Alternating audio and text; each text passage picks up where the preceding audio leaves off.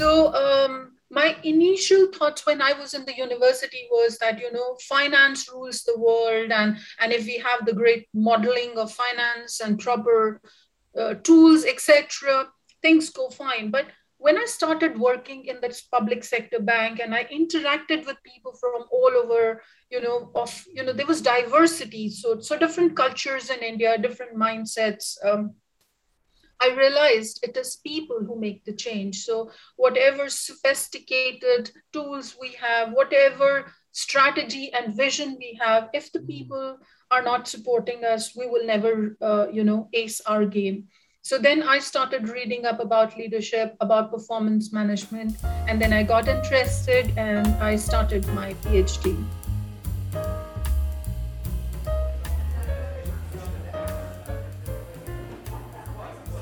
Hi, everybody. I'm Elisabeth Swan. And I'm Tracy O'Rourke, and we're from the Just in Time Cafe. And welcome to our podcast. At the cafe, we wrestle with tough questions. We talk to thought leaders, discuss great books, and get insights from lean Six Sigma practitioners. We let you in on helpful apps. We bring you the news and challenge the status quo so you can build your problem solving muscles. So, Elisabeth, what's on the cafe menu today? I'm glad you asked me that, Tracy. Today's highlight is our interview with Dr. Sabiha Mumtaz. She teaches at the University of Wollongong in Dubai, and she's got an innovative strategy for helping to lift women into leadership positions. Next up, it's an app that provides you with videos, animation, and an unlimited supply of presentation goodies. And for Q&A, we asked our problem solving community if they had ever attempted to bring lean into their homes, and if they did, what happened? Uh, it's a great fall day at the cafe, Tracy. Up next, it's hot apps. Yes, Tracy, today's app is another cool tool to make you look good. Yes, it's called Presenter Media. And I have been a fan of this app for many years because it helps you put together awesome presentations. It creates everything you need to create epic presentations that come to life for PowerPoint, Google Slides, and Keynote. It's kind of like having your own personal presentation designer. They have things like PowerPoint presentation templates, they're already built animations, clip art, video backgrounds, background music, and slide clips. But what's even cooler is that most of the items they create are changeable in color and size. So you could change a lot of the content to match, let's say, your brand colors or other. So that's really nice too, because often people struggle that things are made of images and you can't adjust them. So it's not as customizable. But I find anytime I use a PowerPoint template, I can change the colors, no problem. I can change the fonts, the images, anything uh, pretty easily. They also have pre-built designs for PDCA, Six Sigma, Lean, change management, and more. Anytime I'm looking for some fancy animation, I always look in presenter media. So what did you discover when you looked it up, Elisabeth?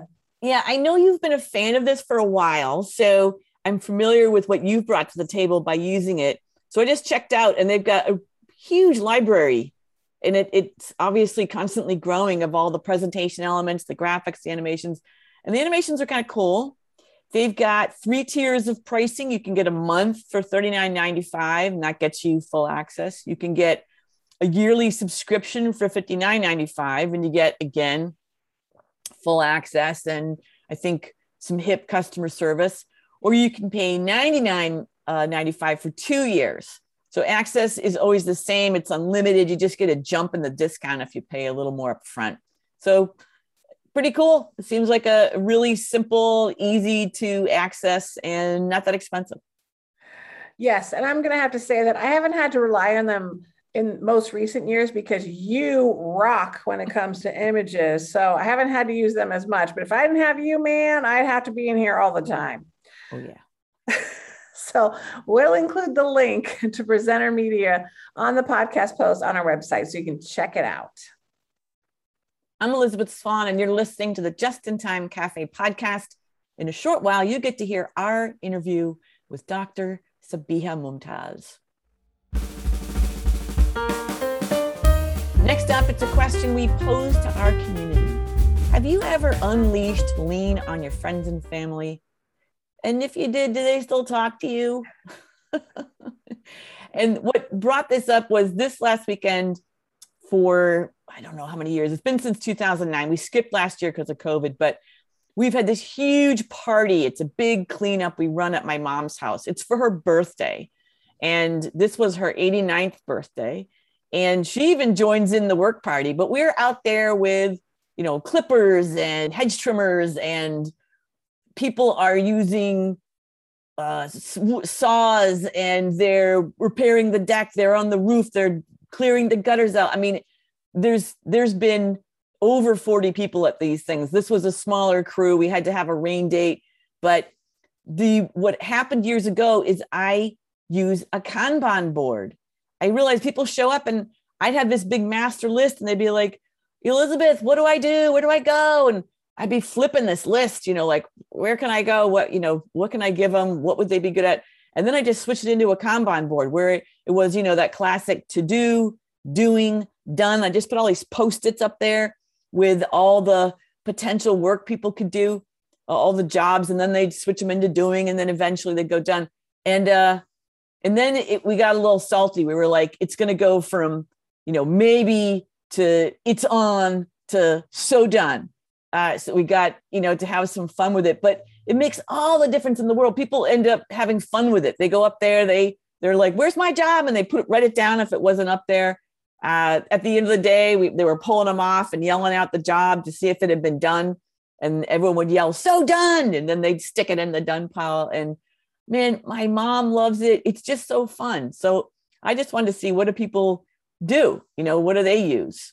It's funny when you say, you know, do they are they still talking to you? So a lot of the stuff I've implemented was really myself checklist that I need, especially when I was having a baby and I had mommy brain and I couldn't remember what went in the baby bag and I didn't want to have to think. So I'd have a little checklist for what goes in the baby bag before I left the house. That was kind of important. So things like that were really helpful. But, you know, my husband, he's a stay at home dad. So I, I try to stay in my lane and I'll tell you more about that uh, a little bit later. Okay. baby bag for baby brain. exactly. Really kind of a tagline. Um, well, I put this post out there and our community responded as usual. So I just want to give some examples of what we heard because it was some of them are great. President and co-founder of the company Enable, Emily Bopp, had a great example. And she said it was her answer to COVID co-living with her young adult sons. And she shared a photo of her family management board. So to-dos were in buckets across the top uh, with pull cards that have lists and instructions and at their Sunday night huddle, they chose to dos and they put them in the doing section. And then she gets quite excited that the cards move into the done buckets at the bottom before the next Sunday's huddle. And she said a friend sent her this Wall Street Journal article about COVID homebound consultants optimizing their families. And then she realized uh, she'd already done it. so, just out of curiosity, because you've got uh, two boys, would that work with your sons? You know, I absolutely think yes, it would it could work for my sons, but like I said, my challenge is I'm not the stay-at-home parent. There there could be many weeks, you know, being a consultant that you're not home and guess what? This stuff doesn't work if there isn't the discipline uh, to follow through and consistently follow up. So, my husband, I'm a lucky gal. My husband cooks, he cleans, he helps with the homework, he takes them to and from school, he pays the bills. I'm so lucky that way. So, I really don't want my husband not to talk to me because I'm messing with his processes, right? So, I'd like to stay in my own lane when it comes to the kids and the boys. And so, you know, I, I float some ideas every once in a while, but ultimately I let him to his own devices. I think that makes me a good wife, right? Yes, it does. Yes, it does. but I will say that if I had to pick something, the most recent memory is this transition I had with my kids getting older. And of course, all parents go through it. But my kids are becoming teenagers now. My oldest is 18, my youngest is 13. And when my older son uh, was coming of age, it, our communication wasn't really working out very well. And, you know, as when we have small children, what happens is we, we tend to speak very directive to our kids, like brush your teeth, get dressed, do your homework, eat your peas, you know? So we're always like telling them what to do. And then they come of age and they just stop listening, right? I know I would, and I know I did when I was a teenager. So I went through this, you know, our, our communication uh, wasn't, it got aggravated because I think I was in tell mode and my teenager was kind of done with that. So I had to recognize I was in tell mode with my teenage son and it wasn't working. And then I thought, you know, I really need to apply the principles I teach people to do, which is humble inquiry, like asking, being a coach, and, you know, letting him, you know, make his own decisions and being there and helping him think through it as opposed to telling him what he should be doing. Um, and so, guess what? It took a little practice. You know, it's a lot harder to apply to your kids than, than you know, to a paying client. but I have to say, we have great communication now. And I have to uh, attribute some of that some of that success to Katie Anderson and Karyn Ross's K2C2 workshops that you and I went through, um, because I actually used that as a as a, a, pro, a coaching project that I would reflect on uh, as part of the course. So thank you, Katie and Kath, Karyn, Katie and Catherine, Katie and Karyn for that. Uh, so yeah, that's that's I think the biggest thing that I have had the most success with applying lean at home. Cool, cool. So let's uh, hear a few more of these. Senior process analyst, owner of Lightbulb Moment Consulting, Stephanie Hill, said that her sister was totally overwhelmed with everything that she had to get done for her very fast relocation across the country. Stephanie took her to the local store, grabbed some supplies. They put together a Kanban board, and her sister moved this week and proudly sent her a photo of her completed board. So, Stephanie also uses Kanban boards for her son's morning routine, and she shared a photo with us of that. She only cautions that when attempting this at home, make sure you make it theirs and create it in a way that works for them, just like with clients. You got to. Um, that's a great example. There's another one from Senior Director of Lean Strategy for KaiNexus and host of the Lean Leadership Podcast, Chris Burnham. And he said that he very subtly organized the coats in his and his wife's cl- coat closet. He put his coats on the left and he put his wife's on the right. And he said that's because she's always right.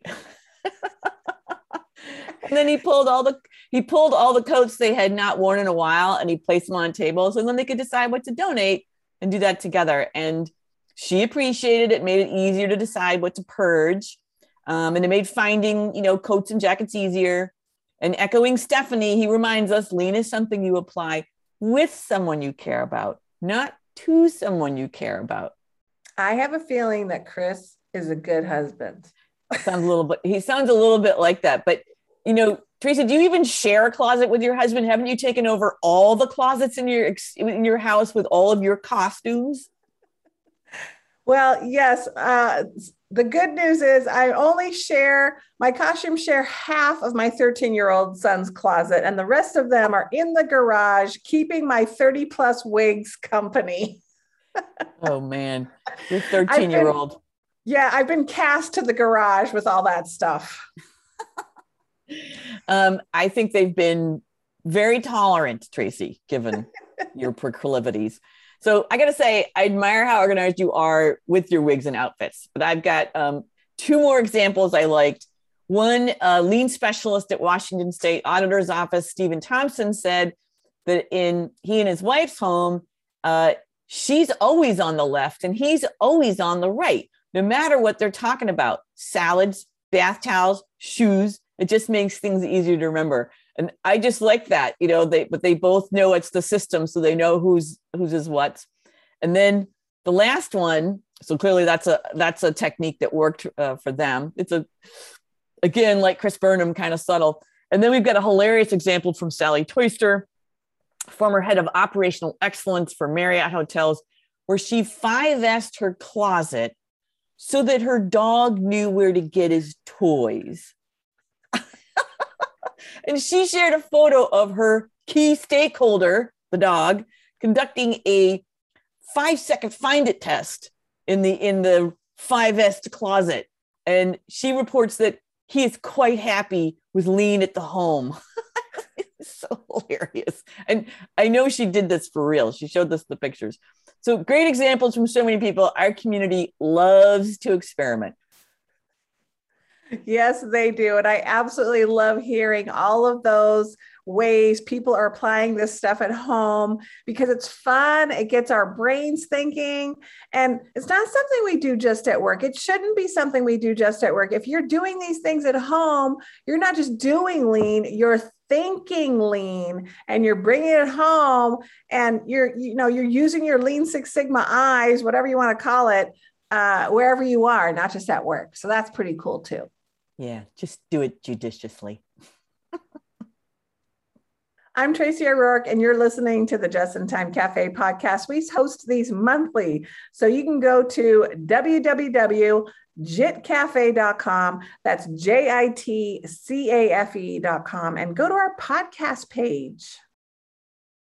Coming up next, it's our featured guest, Dr. Sabiha Mumtaz. Elisabeth, why don't you tell our listeners a little bit about Sabiha? Happy to, Tracy. Dr. Mumtaz is an assistant professor of business and management at the University of Wollongong in Dubai. And she's a leader of WE, that's W E, which stands for the Women Empowerment Program, which is actively supporting the next generation of female leaders in the United Arab Emirates. She's a member of the editorial team at the International Journal of Educational Management and she's an academic integrity researcher. I met Dr. Mumtaz when she invited me to speak with her MBA students about empowerment and delegation. After experiencing her teaching style and learning what she was up to, I knew we had to have her at the cafe. She is a mover and a shaker, and she manages to bring her unique physics background to her leadership teachings.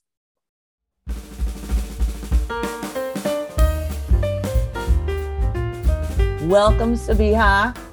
We are so excited to have you at the cafe. Thank you for visiting all the way from Dubai. Uh, thanks for taking the time during the semester to tell us about your journey from physics to teaching leadership to MBA students for Wollongong University. Um, you've become both a female leader and someone who fosters leadership in those who may not see it as an opportunity. And your background was a revelation for me. So, can you describe first your undergraduate experience? Um, what what the field you were in and what that was like? Uh, thank you, Elisabeth and Tracy, for inviting me to the cafe. It is uh, always a pleasure to meet people around the world. And um, uh, for my background, um, my undergrad was in science. So, my undergrad, I majored in physics, chemistry, and math. Then I moved on to my master's in physics. Um, and then I um, wanted to participate in the civil services um, of India. I, I qualified for the preliminaries. Then I moved on to uh, business, Masters of Business Administration. I've done my MBA, so it's a double master's. Uh, then worked for a while in a bank and realized the importance of people. So went and did my PhD in performance management, and here I am in academia. So it was a long, winding path uh, to where I am today, but the journey was beautiful. So whichever stop I visited, I enjoyed my journey. Yeah, it was and a lovely walk a lovely walk. What a nice way to say it. Um, and one, yeah. Um, Tracy, did you have a question? I didn't mean to cut you off. Well, it's funny that you. I was listening to you talk about your winding walk, and I, I just want to say that Elisabeth and I kind of had the same situation happen. We're both English majors, and then we found ourselves teaching people statistics with Six Sigma. right? Wow! Like, how did yeah. that happen? but we enjoyed the lovely walk and I find that sometimes people really appreciate uh, a person who teaches statistics like an English teacher. oh, yes, absolutely, Tracy. I, I love what you say because when I teach my master's students in business and I use um, lots of examples from physics to explain human behavior. Like, for example, in physics, we say, you know, there is a postulate that energy is neither created nor destroyed, it just changes forms. And I say, connect it with memories because every experience that we have as a human, it's neither it, it is not destroyed it's somewhere there in our mind embedded in our conscious or unconscious it just changes form so from a current memory it becomes a latent memory so i use physics a lot um, we talk about behavior like for example resistance to change i pick up the example of friction and i say you know a body stays in motion or in state of rest unless a force is applied on it. So, so as people also, unless our driving forces are more than our resisting forces, we will never change. We would like to be in our comfort zone. So, as you said, Tracy, um, uh, people enjoy, uh, you know, students enjoy uh, listening and looking at um, different principles from lenses of different theoretical constructs. So, yes. Wow. I have yeah. never heard physics used so eloquently in the world of uh, performance management. Uh, no, just really, that was lovely.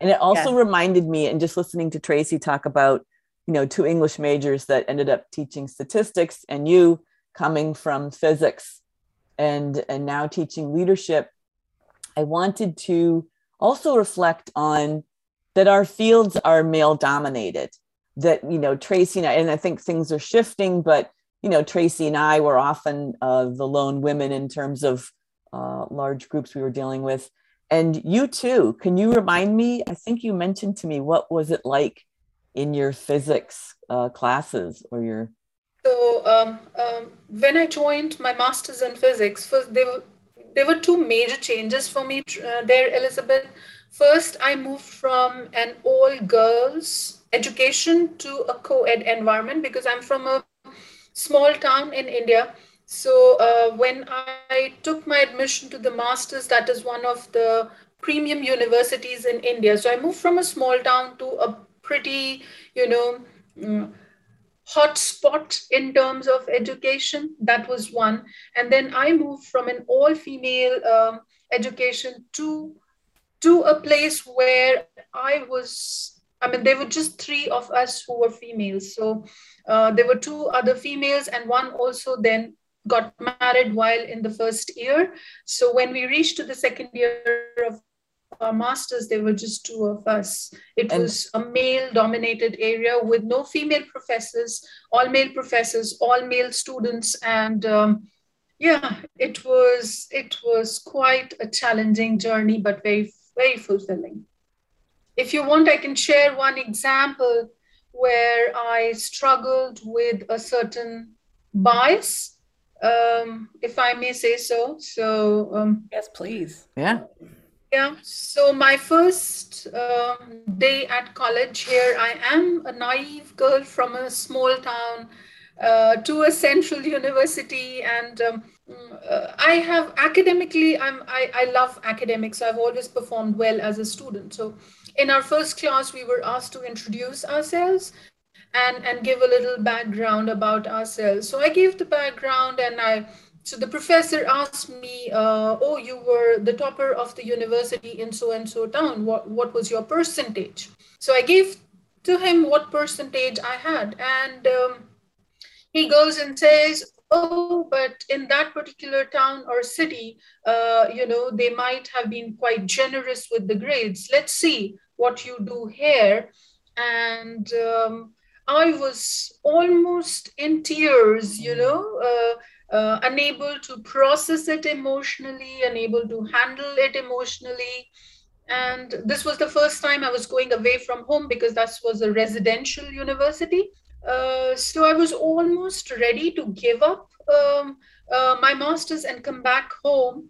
And this is where you see I, I got the support from my mom because when I called her, she gave me so much strength and she said, you know, do not give up. You know, you're a strong girl. Take it up as a challenge. And, and then you prove to him that uh, you can do it irrespective of which city or town you're from. So, I mean, just makes me a little uh, goosebumpy when I talk about it because I go back in those memories. But uh, yeah, I made it. And uh, although I was not the university topper, but I was second in rank in that university. Yeah. Well, you showed him, didn't yeah. you? Go, Sabiha. Yes. Thank you so much. Yeah, yeah. So I showed him that, yeah, girls can also do it. Even though there are just two of us, we still pack a lot of power in our punches. Yeah. I love it. I love it too. Wonderful. So, so I would love to explore more too about uh, the walk you were talking about and how you got into the leadership portion. What drew you to to that part of your your studying and interest? Okay, so uh, once I finished my master's, because um, I have uh, a major in finance when I was doing my MBA, so my natural gravitation was in the area of banking, and I joined a public sector bank in India uh, where I was an assistant manager in um, working in the zonal office. So my role was mainly to work on the digital transformation uh, of the bank, and there were around 150 odd branches who were reporting to us in zonal office, and some of them were rural branches. So um, my initial thoughts when i was in the university was that you know finance rules the world and and if we have the great modeling of finance and proper uh, tools etc things go fine. But when i started working in this public sector bank and i interacted with people from all over you know of you know there was diversity. So so different cultures in india different mindsets um, I realized it is people who make the change. So, whatever sophisticated tools we have, whatever strategy and vision we have, if the people are not supporting us, we will never, uh, you know, ace our game. So then I started reading up about leadership, about performance management, and then I got interested and I started my PhD. Um, I was just reflecting because someone asked a question. Uh, you may know Sonia Singh. Uh, she's a leadership consultant, and she asked recently who our role models were. You know, who were the powerful people that were, were rocks for us. And I think listening to you, knowing Tracy and myself, our mothers all played a role in uh, being these powerful women who encouraged us. Uh, Absolutely. To be powerful ourselves. And, and for me, what why my mother was also very inspirational is because uh, I belong to a very middle class, small town family in India. And there is a certain stereotype around being a Muslim female. So, so we're supposed to, you know, get married early, um, not so much exposure to the world. But, but she made sure that there was absolutely no pressure on me uh, in terms of marriage.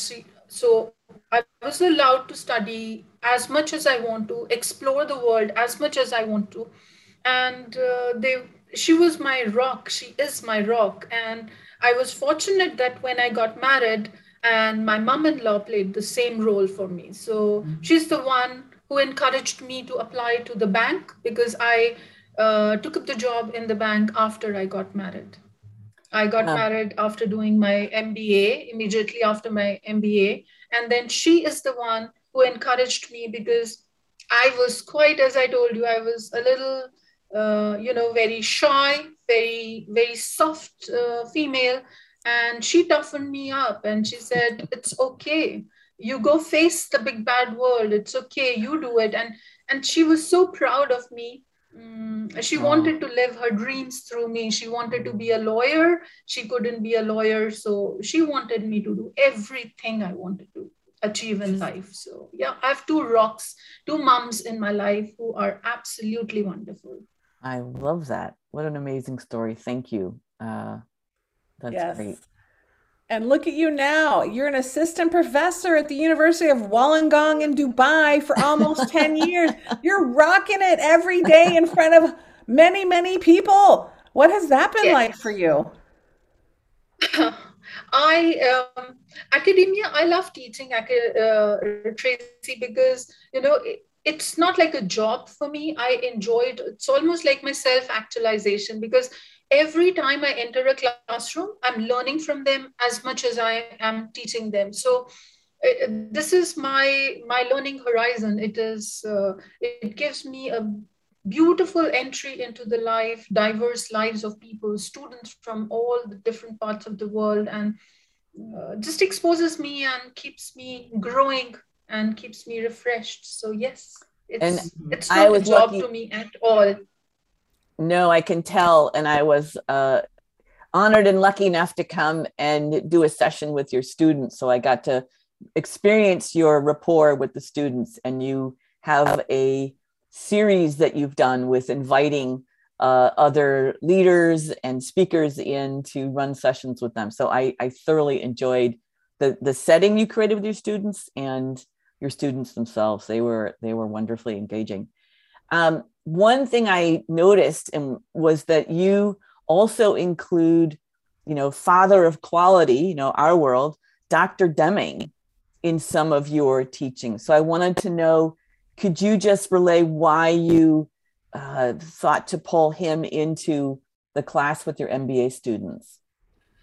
Uh, because um, his teachings really resonate with me, leadership style, which I um, kind of also, it aligns with my personal values. So uh, when he talks about uh, taking ownership, like organizations taking ownership and not making scapegoats out of people I, I really like it because that's my interpretation of i mean he doesn't use these words but that's just my interpretation that when we go into performance appraisals sometimes uh, they are used as chopping blocks for for for the necks of people and passing on the buck while it's our systems which need to be improved and there is absolutely nothing wrong with people. So um, uh, and and most of the times it is the systems because uh, if we can inspire people if we provide them the right processes if we understand our macro environment then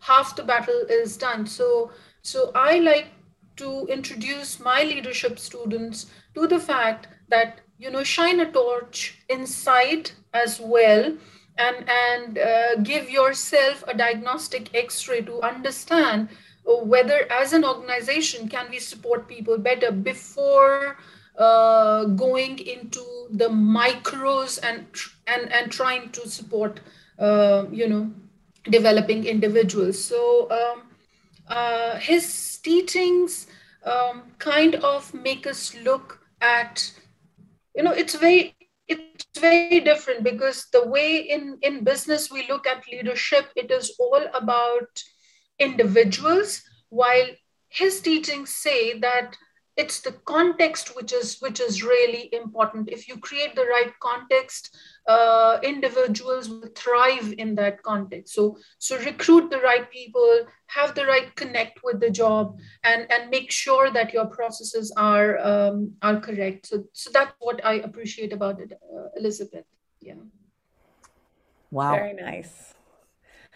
So recently, Sabiha, you were featured as featured speaker at the Expo Dubai, and one of the topics was how the We mentoring program can support the next generation of female leaders in the UAE. Tell us a little bit about that. Tell us what We, the We mentoring program, is for, and uh, your effort and the role you played. Thank you for giving me a platform to talk about this uh, this project, Tracy, because it is so close to my heart and I am really passionate about it. Uh, so, what, in a nutshell, what the We mentoring program is the We is for women empowerment, and the mentoring program is for early career female students. So, um, uh, what I have noticed in this part of the world and also globally is that uh, there are certain industries there are certain areas which are like glass walls for females. So so there are stereotypes around these are male dominated areas uh, and these are female dominated areas. And when the women try to break these glass walls to enter these professions uh, they face a lot of uh, they face a lot of challenges because they're not aware of what to expect there.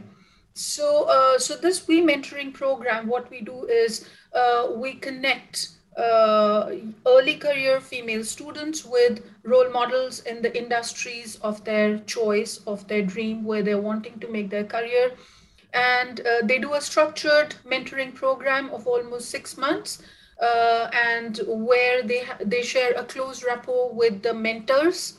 The mentors are also kind of trained uh, on how to uh, how to support the mentees through their journey um, and. Um, and, and with the with the close networking of academia and industry, uh, we hope to prep up these young females into the leadership uh, scene and equalize uh, the working field. Yeah. Mm-hmm. Good for you. We are sort of like we are sort of like uh, you know uh, the golfing uh, networking scene for the men. We create Uh, uh, the female networking uh, for students who do not have access to maybe senior uh, leaderships in the region. So we connect them and we facilitate it for them. That's so interesting. So you're referencing the golfing network that is predominantly male that becomes yes. a feeder for connections and uh, getting ahead in business. And it gave me an idea, as we've discussed, Tracy has a passion for pickleball, and maybe that could become the new feeder for women oh, yes, absolutely. That's so fantastic because uh, because when we are in any kind of a sport environment, uh, we we our guards are down, and uh, because I teach behavior, I know that at that point of time, uh, our brains are most susceptible uh, to ideas. So uh, we, we do not have any defensive guards around us. We are we are not filtering it through perceptions. We are having fun and our brain is at that point of time most open to creative ideas. So uh, so if you can do that um, and and use a sport as um, uh, as a networking i'm i'm pretty sure it's going to be a, a wonderful experience for the females whom you would be hosting for the event that's a great point, uh, Tracy. Your network, it's a lot of people you played sports with. Same with mine. What were we going to say? Yeah, I think it's a great idea, Elisabeth. I, I liked lean pickleball just because I love pickleball and I love lean and I wanted to bring them together with people I enjoy spending time with. But it's very mixed and it's very even, right? So it's it's more based on skill than on gender in terms of you know, uh, getting to play and how well you are. So it's it's it's a great sport to uh, have that diversity and bring people along, both both genders. So but really good idea. Really good idea, and so fascinating to hear the science behind it. Which I know you're right that that's when we are most ourselves. What you, whatever we are, we're competitive. We're you know, but we're making mistakes with each other. We're relying on each other. It's it's a great um, it's a great insight there about what what that does to us. Yes. How our mind works when we are playing a sport. That's when we are authentic ourselves. Mm. You know, our, our defenses are down. So that's how behavior plays a role. And probably that's why golfing really helps men network. Yeah. Tracy, probably you could have a women's day for for your lean pickleball. So so one of the days you could dedicate, like for example, here in UAE, we have uh, because of the cultural traditions uh, most times at the swimming pools etc the public pools we have a women women's day or at uh, you know water parks we have a women's day. So so why not a women's day for for pickleball uh, at your place? So so just one of those days could be only women playing with women yeah. Yeah. Uh-huh you're already having an impact on the San Diego women's wings that we have without yeah, even. Yeah, Dr. Mumtaz strikes again. Um, so you you posted a quote recently, uh, which I, I appreciated. You said, "Don't be concerned about what is popular or what is the current global fad. Don't worry about what the world expects. Rather, ask yourself, what keeps me alive? Go out and find it. Chase your dreams." It will make you happy and thus the world a happier place, which I just like to soak that in. It's, it's such a great quote. And is this one of the things that you see holding women back? This idea of what's popular? Yeah, uh, because um, again, with the background in behavior, which of course I'm not going to bore you too much with, but uh, as women, we are socialized to live by other people's expectations. So, so we are more concerned with what the world, either at a conscious level or sometimes even at a subconscious level, what the world is expecting from us. So we are more susceptible to the global fads uh, than probably men because we are socialized our, our brains work in a way where we are more influenced and we give more credit to what is expected from us so i i want to bust that because i have been fortunate enough there were enough strong uh, influences in my life who supported me to chase my dreams no one told me to live a stereotypical mm, you know a stereotypical life which is expected from a woman in our culture. So if I was fortunate enough, then I want to empower other females uh, who may not be as fortunate as me to chase their dreams and be happy. Everyone deserves happiness, you know, everyone, irrespective of where we are, who we are. Yeah. Mm-hmm. Absolutely. I love it. Thank you so much, Sabiha. Um, so nice to hear this, and um, I'm inspired. So I really appreciate you coming to the cafe. I guess, do we have time for one more question, Elisabeth? Um, go for it, Tracy. One more. So, my, so my question is, what do you see making the biggest difference in paving the way for more female leaders in the Arab world? Okay, so first I'll start with something positive uh, to bust the stereotypical image that we have about the Arab world.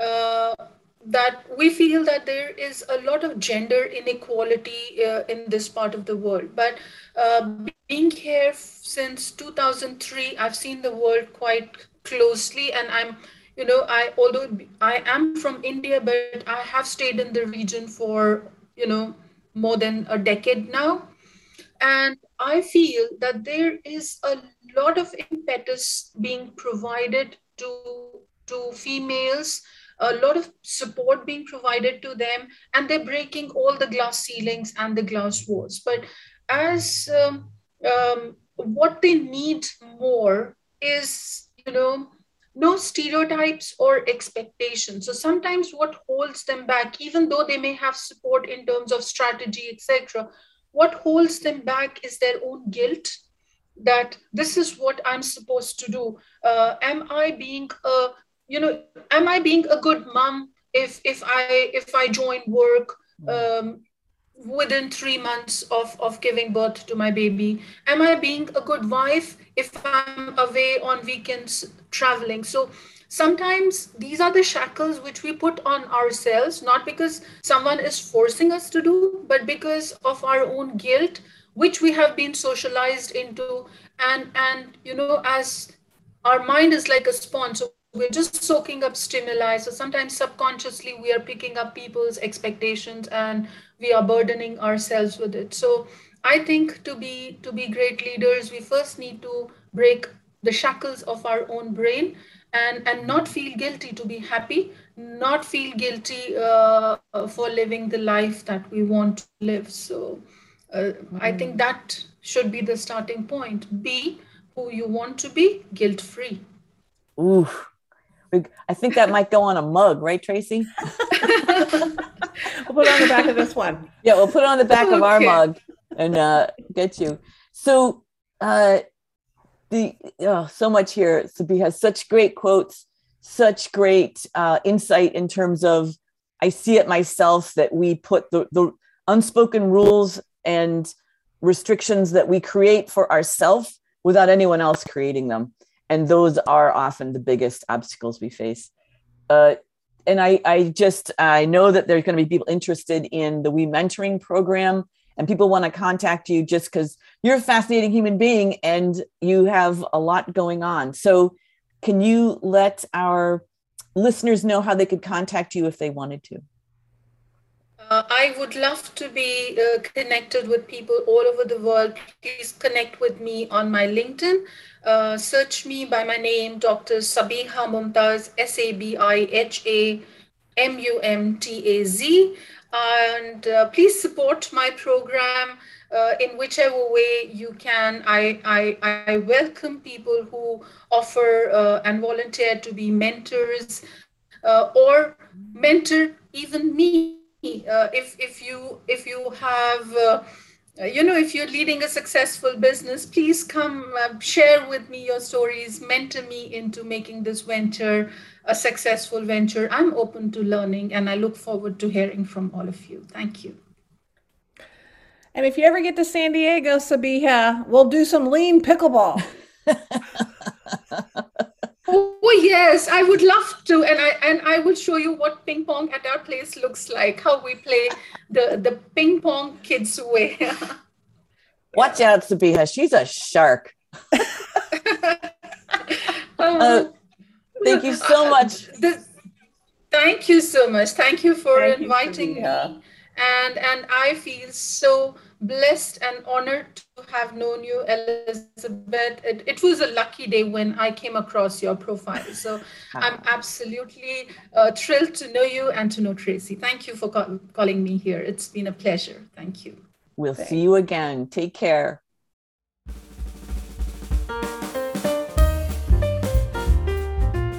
Sure to register for our December 9th webinar with Eric Olson, founder of Central Coast Lean. We'll be featuring how he facilitates virtual lean coffee. So he's bringing lean coffee to the cafe. We're going to need some more mugs. We are. And tune in for our January webinar where leadership coach Sunitha Narayanan will bring neuroscience into the conversation and show us how we can leverage our own brains to become better leaders. And there's still room for you to join our next Lean Six Sigma Leadership Workshop offered through UC San Diego. Class starts at the end of January, January 25th, and goes for 12 weeks. We'll provide a link to all of these on our website. Yeah, so thanks for listening. Come join us. We are happy to have your company here at the Just in Time Cafe, though, because it is a great place to gather and we love you guys. We do. Join us next month for your jolt of lean caffeine.